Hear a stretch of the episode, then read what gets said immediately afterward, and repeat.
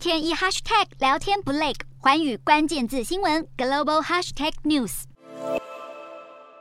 今年的 APEC 经经济领袖会议将会在十一月在泰国曼谷登场。随着活动日期越来越接近，泰国总理帕拉育也提出了一系列相关的政策，可说是动用全国资源来彰显对这场会议的重视。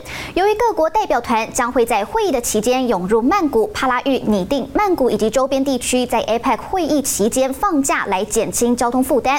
除此之外，帕拉育还批准了发行纪念币，纪念泰国主办 APEC 峰会。虽然帕拉育如此的用心准备会议，但是泰国人民似乎并不领情。帕拉育至今已经掌权八年，根据一份民调显示，有将近三分之二的民众希望帕拉育这个月就卸任。看来这场 APEC 会议的筹备似乎没有替帕拉育赢回民心。